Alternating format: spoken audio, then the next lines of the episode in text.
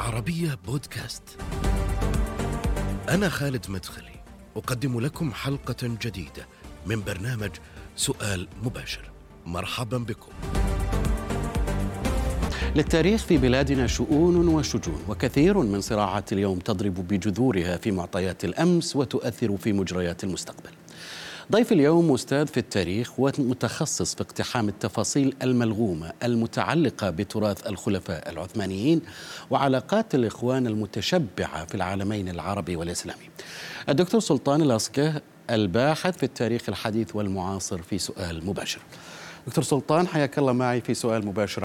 حياك الله وبياك أستاذ خالد. وشاكر لك هذه الاستضافة الكريمة. الله يسلمك. خليني أبدأ معك من قضية آه، اليوم كتب فيها الكثير. وهي مثيرة للجدل في وضع جماعات الإسلام السياسي وتحديدا الإخوان المسلمين اليوم هناك من يرى بأنه انتهت وتبخرت وهناك من يرى لا لأن القصة ما زالت لها فصول وأن عودتهم بشكل قد يكون أقوى مما كانوا عليه هي مسألة وقت فقط دكتور سلطان كيف آه، تقيم الأمر أو تقرأ؟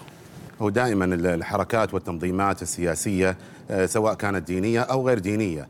آه، لا تنتهي بهذه الصورة آه، الكلاسيكية التي يعتاد عليها الناس. إنما الذي حصل مع جماعة الإخوان المسلمين أنهم قد تعرضوا إلى ضربات كثيرة على مر تاريخهم منذ ما بعد نشأتهم في عهد الملك فاروق ثم عهد جمال عبد الناصر ثم أنور السادات ثم في الضربة الأخيرة لهم في مصر. هم لا ينتهون. الفكر لا يزال موجود ويحتاج إلى مقارعة وإلى مواجهة. آه، مثل هذا التنظيم ومثل هذا الفكر نراه في السودان ونراه في تركيا الآن قويا جدا ونراه في قطر آه، ونراه في الكويت. لا شك في ذلك. وهم كثيرون في الكويت ويعملون وظاهرين في الإعلام ويهيمنون على أماكن كثيرة. فمسألة أن انتهاء هذا التنظيم أو اختفائه بعد كل هذه الضربات هذا كلام يحتاج إلى دقة أكثر لأن هذا التنظيم يعود بلباس آخر لأن كثير من الإخوان الذين آه، قد يقولون نحن تبنا من تنظيم الإخوان المسلمين أو قد آه، يعني نزعنا ثياب الإخوان المسلمين تراهم يعودون بلباس ليبرالي أو لباس علماني ولكن يبقى فيهم هذا التشرب الذي كان موجودا عندهم في السابق من التعصب للإخوان المسلمين يظهر بين فلتات لسانهم. ونحن نرى كثير ممن ادعى الليبرالية وظهر وقال أنا تركت الإخوان المسلمين لا زال متعصبا ضد من يحارب الإخوان المسلمين وهذا نلمسه لمسا واضحا واضحا في كثير خصوصا بعض الإعلاميين الذين تركوا هذا المجال. إيه؟ وين اليوم هؤلاء؟ يعني وهل يمكن التفريق بين حراك أفرع هذا التنظيم في دول الخليج؟ نعم ينبغي التفريق بينهم آه، لأن مثل إخوان الكويت آه، هم يعملون جاهدين آه، في الإعلام في وسائل التواصل الاجتماعي الإخوان الموجودين في تركيا كذلك نشيطين في وسائل وسائل التواصل الاجتماعي الإخوان الموجودين في قطر كذلك أما الإخوان الموجودين في السعودية في مصر في الإمارات نظرا لولي الأمر وهيبته التي يعني أرعبتهم وخوفتهم لا تجد منهم من يقول أنا من الإخوان أو كنت أو, أو أنا متعاطف معهم. أصبحوا يتخفون ويتبدلون بلباس جديد آخر. هم الآن يرفضون كل ما له صلة بالإخوان المسلمين خوفا من ولي الأمر. إنما التفريق بينهم نعم هناك فرق بين إخوان الكويت بين إخوان آه، السعودية بين إخوان الإمارات وبين الإخوان الموجودين أيضا في تركيا وكذلك الإخوان الموجودين في مصر وكذلك الإخوان الموجودين في الدول الأوروبية. هناك فرق بينهم. الموجودين الآن هم المهيمنين على الإعلام سواء في الكويت أو سواء حتى في أماكن أخرى ممن تعرضوا فيها آه، للضربة آه، القوية ضد الإخوان المسلمين سواء في السعودية أو في الإمارات. لا زال منهم من هو موجودا في الإعلام ولكنه بلباس آخر ويحارب من يحارب الإخوان المسلمين. نعم. هل هو نوع من من تبادل أدوار بينهم الموجودين اللي وصفتهم بهذا الشكل وتحركاتهم؟ وهل ما زال لهم علاقة بقيادات التنظيم آه، آه، الموجودة في دول كبريطانيا على سبيل المثال وغيرها؟ لا, لا تنتهي علاقتهم. بالتنظيم الدولي للاخوان المسلمين. حتى إخوان الكويت لما جاء الغزو ما انتهت علاقتهم بالتنظيم الدولي للاخوان المسلمين. إنما غيروا اسمهم إلى اسم آخر هو حدث. هذا التنظيم وهؤلاء الأفرع التي تتفرع منه في كثير من الدول العربية وكثير من الدول الإسلامية في العالم وحتى الدول غير الإسلامية سواء في أوروبا أو في الأمريكيتين. هؤلاء لا يعني آه، هم دلالة واضحة في انتمائهم للاخوان المسلمين. صورهم تتبدل كما قال الصاوي في كتابه الثوابت والمتغيرات. قال فريق يفجر وفريق يستنكر.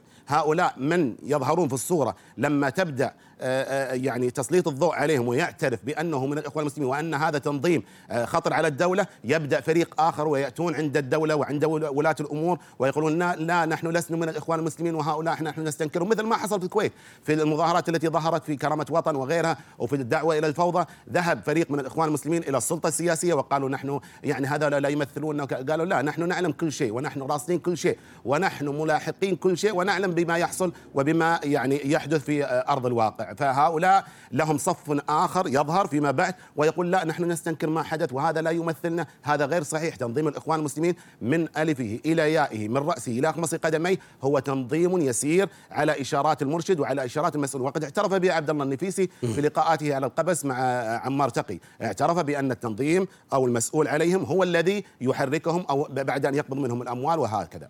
وش خطورتهم اليوم؟ يعني هل ما زالوا قد قادرين على تشكيل خطر على أمن الخليج أم أنه أم أنهم فقدوا زخمهم فقدوا آه، قدرتهم على على تحريك الجمهور؟ الضربة التي تعرضوا لها آه، في الوعي المجتمع الذي حصل في السعودية والوعي المجتمع الذي حصل في الإمارات وفي مصر ولا شك في البحرين كذلك. هذه الضربات التي تعرضوا لها بالوعي الذي حصل في المجتمع لا شك أنها أثرت فيهم وخطورتهم لا زالت موجودة ممن يتبدلون بلباساتهم وفي زيهم ويظهرون بزي آخر. كما قلت لك هم مسيطرين لا شك على الإعلام. وقد رأينا في رمضان الماضي من عاد منهم ممن قال أنني تركت الإخوان وكذا. ثم تراه يظهر مرة أخرى بمقدم برامج إخواني كان يمدح أردوغان وكان يمدح تركيا وكان يمدح تنظيم الإخوان المسلمين فهؤلاء يظهرون بلباس آخر ولكن الإخواني لا يترك تنظيمه إيه بس يقولوا تابوا. شديدة إلا من دخل معهم. يقولوا تابوا واعتذروا نعم نعم التوبة إيه؟ التوبة أن تنزع كل ما سبق كل ما سبق وأن تعترف بأن ما كنت عليه خطأ هذا كثير منهم لا يعترف بالخطأ. نعم نرى منهم من يظهر ويقول أنني أعتذر مثلا عن الصحوة أعتذر عن أن كنت في تنظيم الإخوان المسلمين لكن لا يقف عند قياداتهم ولا يسميهم بالاسم والعين ولا يصف تنظيمهم بأنه تنظيم خطير إرهابي. هذا يعني التنظيمات يعني مثل عبد الله النفيسي لما لما يمدح الإرهابيين وهو من تنظيم الإخوان المسلمين وقد شهد عليهم بارك الدويلة بهذا أنه من تنظيم الإخوان المسلمين وقد شهد هو على نفسه كذلك في لقائه مع القبس. لما يمدح الإرهابيين أنت لما تخرج من تنظيم الإخوان المسلمين. لا زالت عوالق هذا الفكر موجودة عندك ولا زالت تأثيرات هذا التنظيم موجودة عندك. لماذا لا تظهر وأن تنفذهم نفثا وتقول لا ليس لي علاقة بهم وأنا أتبرأ منهم وأنا أظهر خطأهم؟ وإذا ظهر أحد من الاخوان المسلمين يرد عليه هذا ما نراه في كثير من ممن تراجعوا. فهذا هو الخطر التبدل بالزي. كما قال الصاوي أخبرتك أن هناك فريق يفجر وفريق يستنكر. هذا هو الإخواني. إذا كان في الكويت يخفف من وطأة تنظيمه انتمائه لتنظيم الإخوان المسلمين، إذا كان في السعودية يبدل لباسه ويظهر أنه سلفي وأنه مع التوحيد وأنه كذا وهو في الحقيقة من تنظيم الإخوان المسلمين، معقولة كل هؤلاء اختفوا؟ معقولة كل هؤلاء؟ انتهى تنظيم الإخوان المسلمين وفكرهم وتأثير فكرهم عليهم مثل سيد قطب ومحمد قطب والبنا وغيره، لا ينتهي هذا التنظيم بتلك السهولة إلا بمحاربة مجتمعية إيه، وتصحيح الوعي كيف وصناعة الوعي. وش على الحكومات هل الحكومات اليوم مدركة لخطورتهم زي ما قلت أنت زي ما وصفتهم في اللحظة الحالية وكيف يجب أن يتم التعامل معهم. كمان يعني مش معقول إنه الواحد يكشف عن نواياهم وعن قلوبهم وش فيهم وش ما فيهم.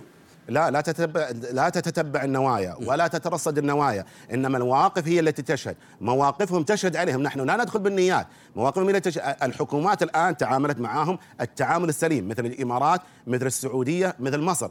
هل الإمارات والسعودية الآن أضرب لك مثال هل الإمارات والسعودية الآن بعد أن حاربتهم هل انتهى تنظيمهم وليس هناك اختراق؟ لا هناك اختراق. ونحن نرى في كثير من القنوات التابعة للإمارات أو التابعة للسعودية نرى فيها تسللا إخوانيا دون أن يدرك القائمين على هذه القنوات أن هذا إخوانية وهذا من قلة الوعي أو عدم رصد أن هؤلاء من الإخوان وأتباعهم وأفراخهم. كما قلت لك أن هناك صف خلفي يظهر في الفترات التي تضرب بها الرؤوس فيظهر هذا الصف ليحقق أجندة هؤلاء الرؤوس التي ضربت. فهذه الدول التي حاربتهم هي نعم في طريقتها نعم تعاملت معهم التعامل السليم والصواب لكن ينبغي أن يحارب الفكر من جذور جمهوره ينبغي أن يتابع شلون؟ ولا ينبغي أن يتساهل معهم في أض... نعم شلون شلون ينبغي اليوم أن نحارب الفكر من جذوره؟ ماذا على الحكومات أن تفعل؟ لا تتكرر الأخطاء التي كانت موجودة في السابق في نموهم وانتشارهم وانبثاثهم في الإعلام ولا ينبغي أن تتكرر الأخطاء التي كانت في السابق في هيمنتهم على المجتمع من خلال التعليم ومن خلال آه، آه، الصحافة التي هي الإعلام وغيرها. هذا لا ينبغي أن يتكرر لأن هؤلاء لا يؤمنون على الأوطان. هؤلاء لا يعتبرون الوطن وطنهم إنما يعتبرون التنظيم هو وطنهم. هم يعتبرون أنفسهم أبناء للأمة التي هي تحت تنظيم الإخوان المسلمين. لذلك قال حسن البنا من ليس معنا فليس من الإسلام ولا من المسلمين. وكرر ذلك سيد قطب ومحمد قطب وكثير من قيادات الإخوان المسلمين. هؤلاء لا ينظرون لك. إذا كنت تدافع عن وطنك لا أنت لا تدافع عن وطنك. دافع عن تنظيم الإخوان المسلمين. لذلك تراهم مع كل المواقف هم مع تنظيم الإخوان المسلمين. وليس مع أوطانهم. هنا الخطورة. وينبغي محاربتهم وعدم إظهارهم. وينبغي أيضا عدم التسامح معهم. آه، يعني آه، في الهيمنة مرة أخرى على التعليم والهيمنة كذلك على الإعلام. نحن رأينا ما صنعوه في الإعلام في السعودية وفي التعليم في السعودية وحتى الإمارات وحتى الآن موجود عندنا في الكويت. لكن الدول متنبهة لذلك. فنرجو أن لا تتكرر الأخطاء التي كانت كل الدول متنبهة اليوم. لا يؤمنون لا على تعليم. والكويت متنبهة مع أنهم متنفذين فيها لكنها متنبهة لأخطائهم. كما أخبرتك لما حصلت في آه، الفوضى وكرامة وطن لما جاءوا يعتذرون للسلطة ويقولون إن هؤلاء ليس منا كانت السلطة والحكومة متنبهة لهم وقالت لا نحن نعلم أنهم منكم وأنكم تحركونهم وهذا الأمر لا ينطلي علينا. نعم الحكومة وتستطيع وش أخطر فرع للتنظيم اليوم في دول الخليج؟ لا نستطيع أن نقول هناك فرع أخطر من الفرع الثاني، لكن نحن نرى يعني ثروة الخرباوي له كلمة يقول إن إخوان المسل... إخوان الكويت هم أخطر فروع الإخوان آه، في في الخليج طبعا ما قال في العالم أو في الوطن العربي، قال في الخليج. لأن في السعودية انتهى وضعهم آه، يعني تقريبا في الظهور يعني آه، وانتهى وضعهم كذلك في البحرين وفي الإمارات ولا زالوا موجودين في قطر. لكن ليس أنهم هم أخطر تنظيمات الإخوان المسلمين. لا من أخطرها الذين خرجوا من مصر من أخطرها الذين خرجوا من سوريا من أخطرها الذين هم موجودين في العراق الآن. ولا زالوا موجودين في العراق الإخوان المسلمين ومتوافقين مع يعني الحشد الشعبي والثوري وغيره. لكن إخوان المسلم إخوان الكويت قضيتهم في قضية التمويل التي اعترف بها عبد الله النفيسي في لقائه مع القبس. قال إنهم يدعمون وقال إن مصطفى مشهور الذي أصبح مرشدا للإخوان المسلمين بعد الخضيبي وجاء إلى الكويت قال إنه جاء إلى الكويت ليقبض المالية من أبناء الإخوان الموجودين في الكويت. هنا تكمن الخطورة في التمويل فقط. لأن انتهى تمويلهم في السعودية انتهى تمويلهم في الإمارات أصبح التمويل الأكثر والضخ أكثر هو من عندنا هنا في الكويت. وهم يعلمون ذلك ويعلمون أن الإخوان يستخدمونهم كممولين فقط. لذلك هم لا يرونهم إلا مجرد صندوق مالي يستنزفون منه التمويل والدعم. علاقات الإخوان الدولية. اولا علاقة الإخوان بتركيا وبرجب طيب أردوغان. اليوم هل تغيرت آه، هذه العلاقة؟ هل يمكن قراءة أي ملامح لانفصال أفرع لضعف في علاقة أفرع مع مع مع تركيا ورجب طيب؟ أنا أتكلم عن أفرع لهذه الجماعة في آه، الخليج. لا لن تتغير. هم في السابق كانوا معه لما كان مع عبد الله جولان ويمدحون عبد الله جولان نظرا لعلاقة أردوغان آه، الحميمية به. آه، ثم لما انقلب عليه حولوا على عبد الله جولان ووقفوا مع أردوغان تجاه آه، المناوئة ضد عبد الله جولان إخوان الكويت لا زالوا مع أردوغان ونحن نرى تصريحاتهم ووقوفهم ومواقفهم كلها مع أردوغان. الإخوان لما يهربون من الكويت يهربون إلى أردوغان. أنا أذكر في رواية لجورج اورول اسمها مزرعة الحيوان.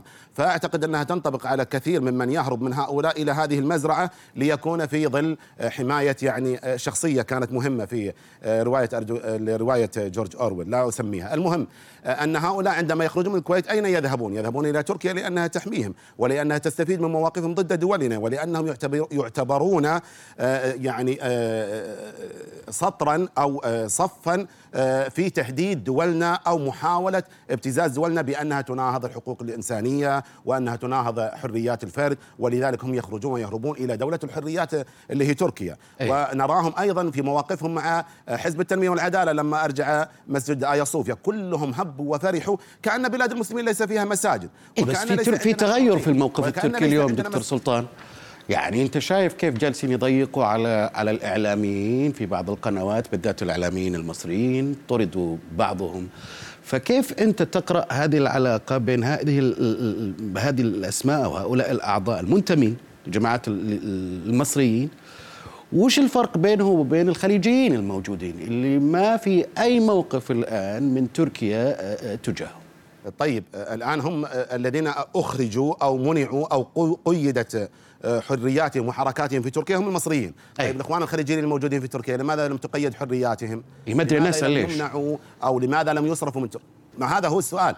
إن إن السؤال وجوابه أن المصالح التركية التقت مع أن يهدأ آه، آه، آه، الصدام أو المواجهة مع الحكومة المصرية، فرأت أن مما يقربها إلى الحكومة المصرية أن أن تحجم هؤلاء الذين هم كانوا مستخدمين عند حزب التنمية والعدالة ضد مصر وضد أيه. الرئيس عبد الفتاح السيسي وضد المجتمع المصري. كانوا يهاجمونها من تركيا وكانت تدعم هناك. لا نعلم من أين يأتي التمويل. هل هو من تركيا؟ هل هو من دولة خليجية؟ تدعم الإخوان؟ لا نعلم اين من أين يأتي التمويل. ولا كان تمويل ضخم جدا. قناة فضائية وصحف ويعني وظهور إعلامي ويسكنون في فلل ويسكنون في عقارات كبيرة ولديهم يعني ما شاء الله استثمارات وعقارات موجودة في تركيا. ما الذي يحصل؟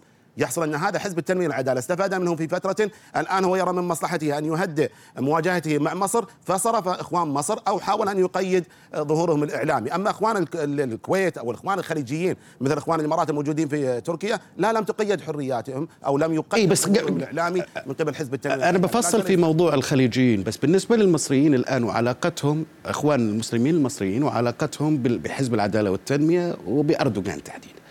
اللي حاصل اليوم هل هو انقطاع أو انفصال في العلاقة معهم انقلاب عليهم. ولا زي ما فسرتوا إنه تهدئة وكمون ربما تجهيزا لدور آخر قادم.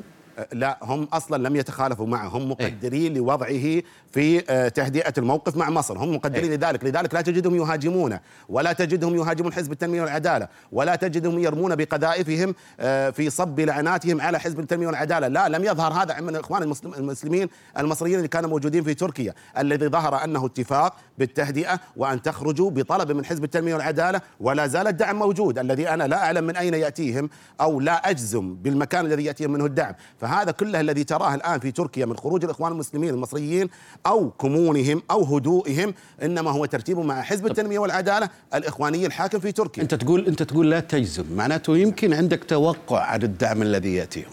ومن وين تشوف؟ هو معلوم في دعم أتكلم عن الكويتيين الذين خرجوا من الكويت.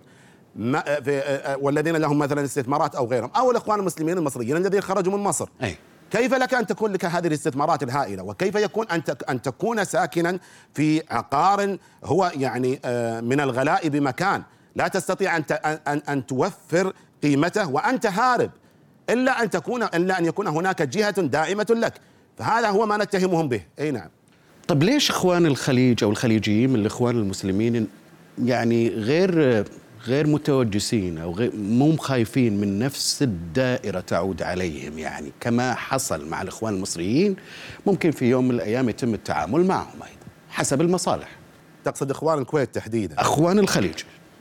إخوان الخليج عموما هم انتهى وضعهم كما قلت لك في الإمارات وفي السعودية. لا لا لا أقصد اللي موجودين الآن في تركيا. وهم جالسين يشوفون الموقف اللي يحصل آه مع مع نعم, نعم. مع المصريين. لماذا هم غير خائفين غير متوجسين؟ لأن الدائرة ممكن أن تعود عليهم ويحصل لهم نفس اللي حصل مع المصريين. اطلاقا هم يتحسسون رؤوسهم الآن.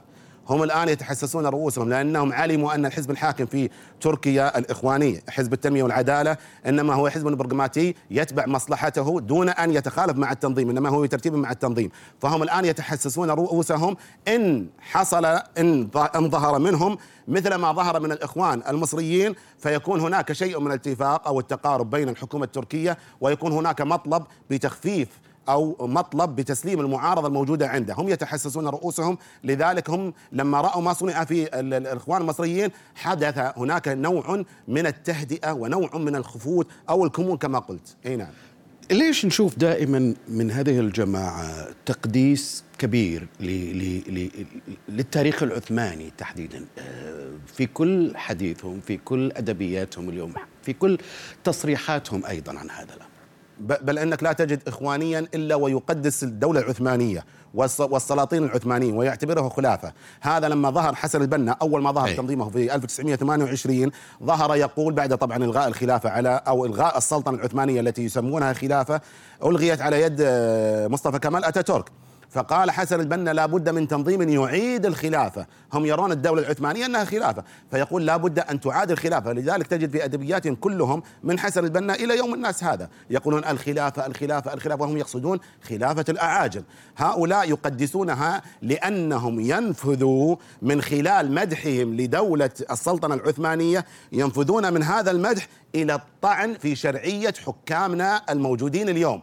يقولون إن حكامنا الموجودين اليوم منذ سقوط الخلافة العثمانية حتى هذا اليوم هم غير شرعيين لأنهم ليسوا تحت خليفة. هكذا هم ينفذون إلى ذلك. فهم يرون كل الدول العربية الموجودة الآن هي دول غير شرعية. من هنا ينفذون إلى تكفيرها إلى إسقاط شرعيتها إلى آخره.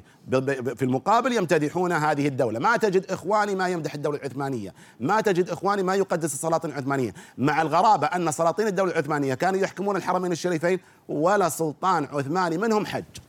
ولا سلطان عثماني. لا حج لا قبل السلطنة ولا بعد السلطنة. ومع هذا يقدسونه. وعندهم تنتشر آه، أمور الشرك. والخرافات والانحراف الديني وينتشر عندهم هذا من قديم من أيام الدولة العثمانية إيه. وينتشر عندهم السحر والتنجيم ومع هذا يقدسونها في مقابل الطعن في تاريخنا وتاريخ دولنا واليوم كمان حتى في موضوع التطبيع يعني نجد هجوما على البحرين على الإمارات وسكوتا آه، على تطبيع تركيا مثلا مع آه، مع إسرائيل خليني أسألك أيضا عن موضوع آخر وهو ما ذكرت أنت في تصريح سابق بأن جماعة الإخوان الإرهابية تتلقى الدعم لنشر الفوضى في البلاد العربية. تقول هدفها هو هدم الدول لتقوم مكانها. جماعات تلقت الدعم في بدايتها من إيطاليا وبريطانيا. ووزير خارجية أيضا بريطانيا كان يؤكد فيها دعمه للجماعة لتعطيل مفاوضات جلاء الإنجليز عن مصر ومواجهة الضباط الأحرار. سؤال عن الظرف الحالي دكتور سلطان. هناك من يتحدث أو من يقول بأن هذه الجماعة ستعود بقوة بسبب المعطيات السياسية الحالية وعودة الإدارة الأمريكية إدارة بايدن للحكم الآن في البيت الأبيض وأن كل ذلك قد يكون مسوغ لعودة هذه الجماعة هل تتفق مع هذا الرأي؟